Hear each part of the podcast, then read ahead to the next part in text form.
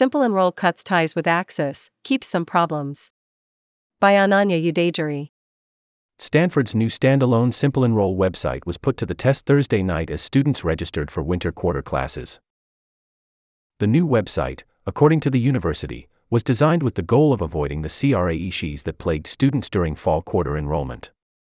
Many students confirmed that the new website marked an improvement, especially for the lucky few who noticed that the website had opened for enrollment a few minutes earlier than the publicized start time. But others still found themselves struggling to enroll when Simple Enroll experienced processing delays after 9 p.m.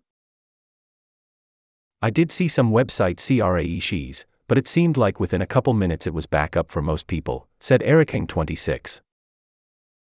I think overall, compared to the several hours wait, this was very good.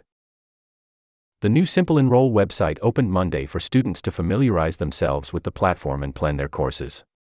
The university urged students to direct their traffic toward the new website, which hosted Simple Enroll outside of Axess, the old system where students had previously experienced hours long wait times to enroll.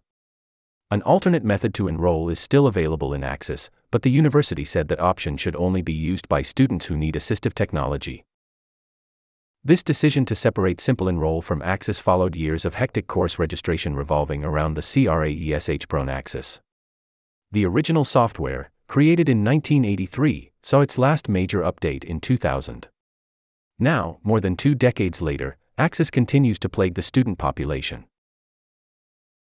I literally have thoughts of transferring every time I've been on Simple Enroll, said Jason Lin 25 of course enrollment.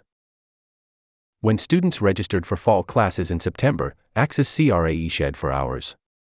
Many students found themselves on waitlists or unable to enroll in desired classes.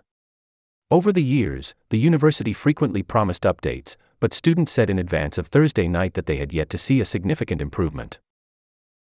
The separated Simple Enroll promised increased reliability, according to a page on the Stanford Student Services website. The goal of this step was to provide a stable, reliable system that can handle thousands of simultaneous enrollments, Student Services said.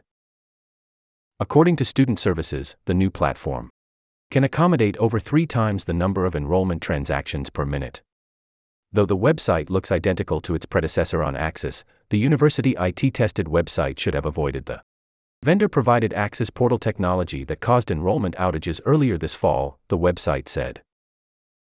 While the screen reader friendly Enroll, alternate, was still open to students needing accessibility support, Student Services told students who didn't need extra support to exclusively use Simple Enroll to reduce strain on Axess.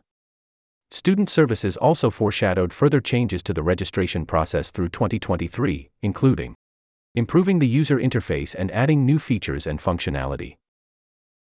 Though the university noted in an earlier email to students that they were Confident in its robust performance, some students remained cautious earlier this week.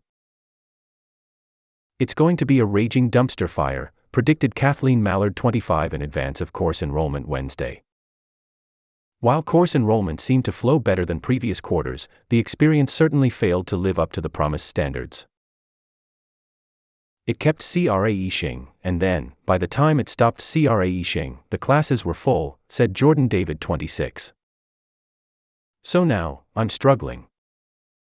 Despite the processing delays and CRA issues, some students think hope is in the air. It went really well. Anticlimactic. It took me 15 minutes, Aisha Raman 24 said. I think it's a positive sign.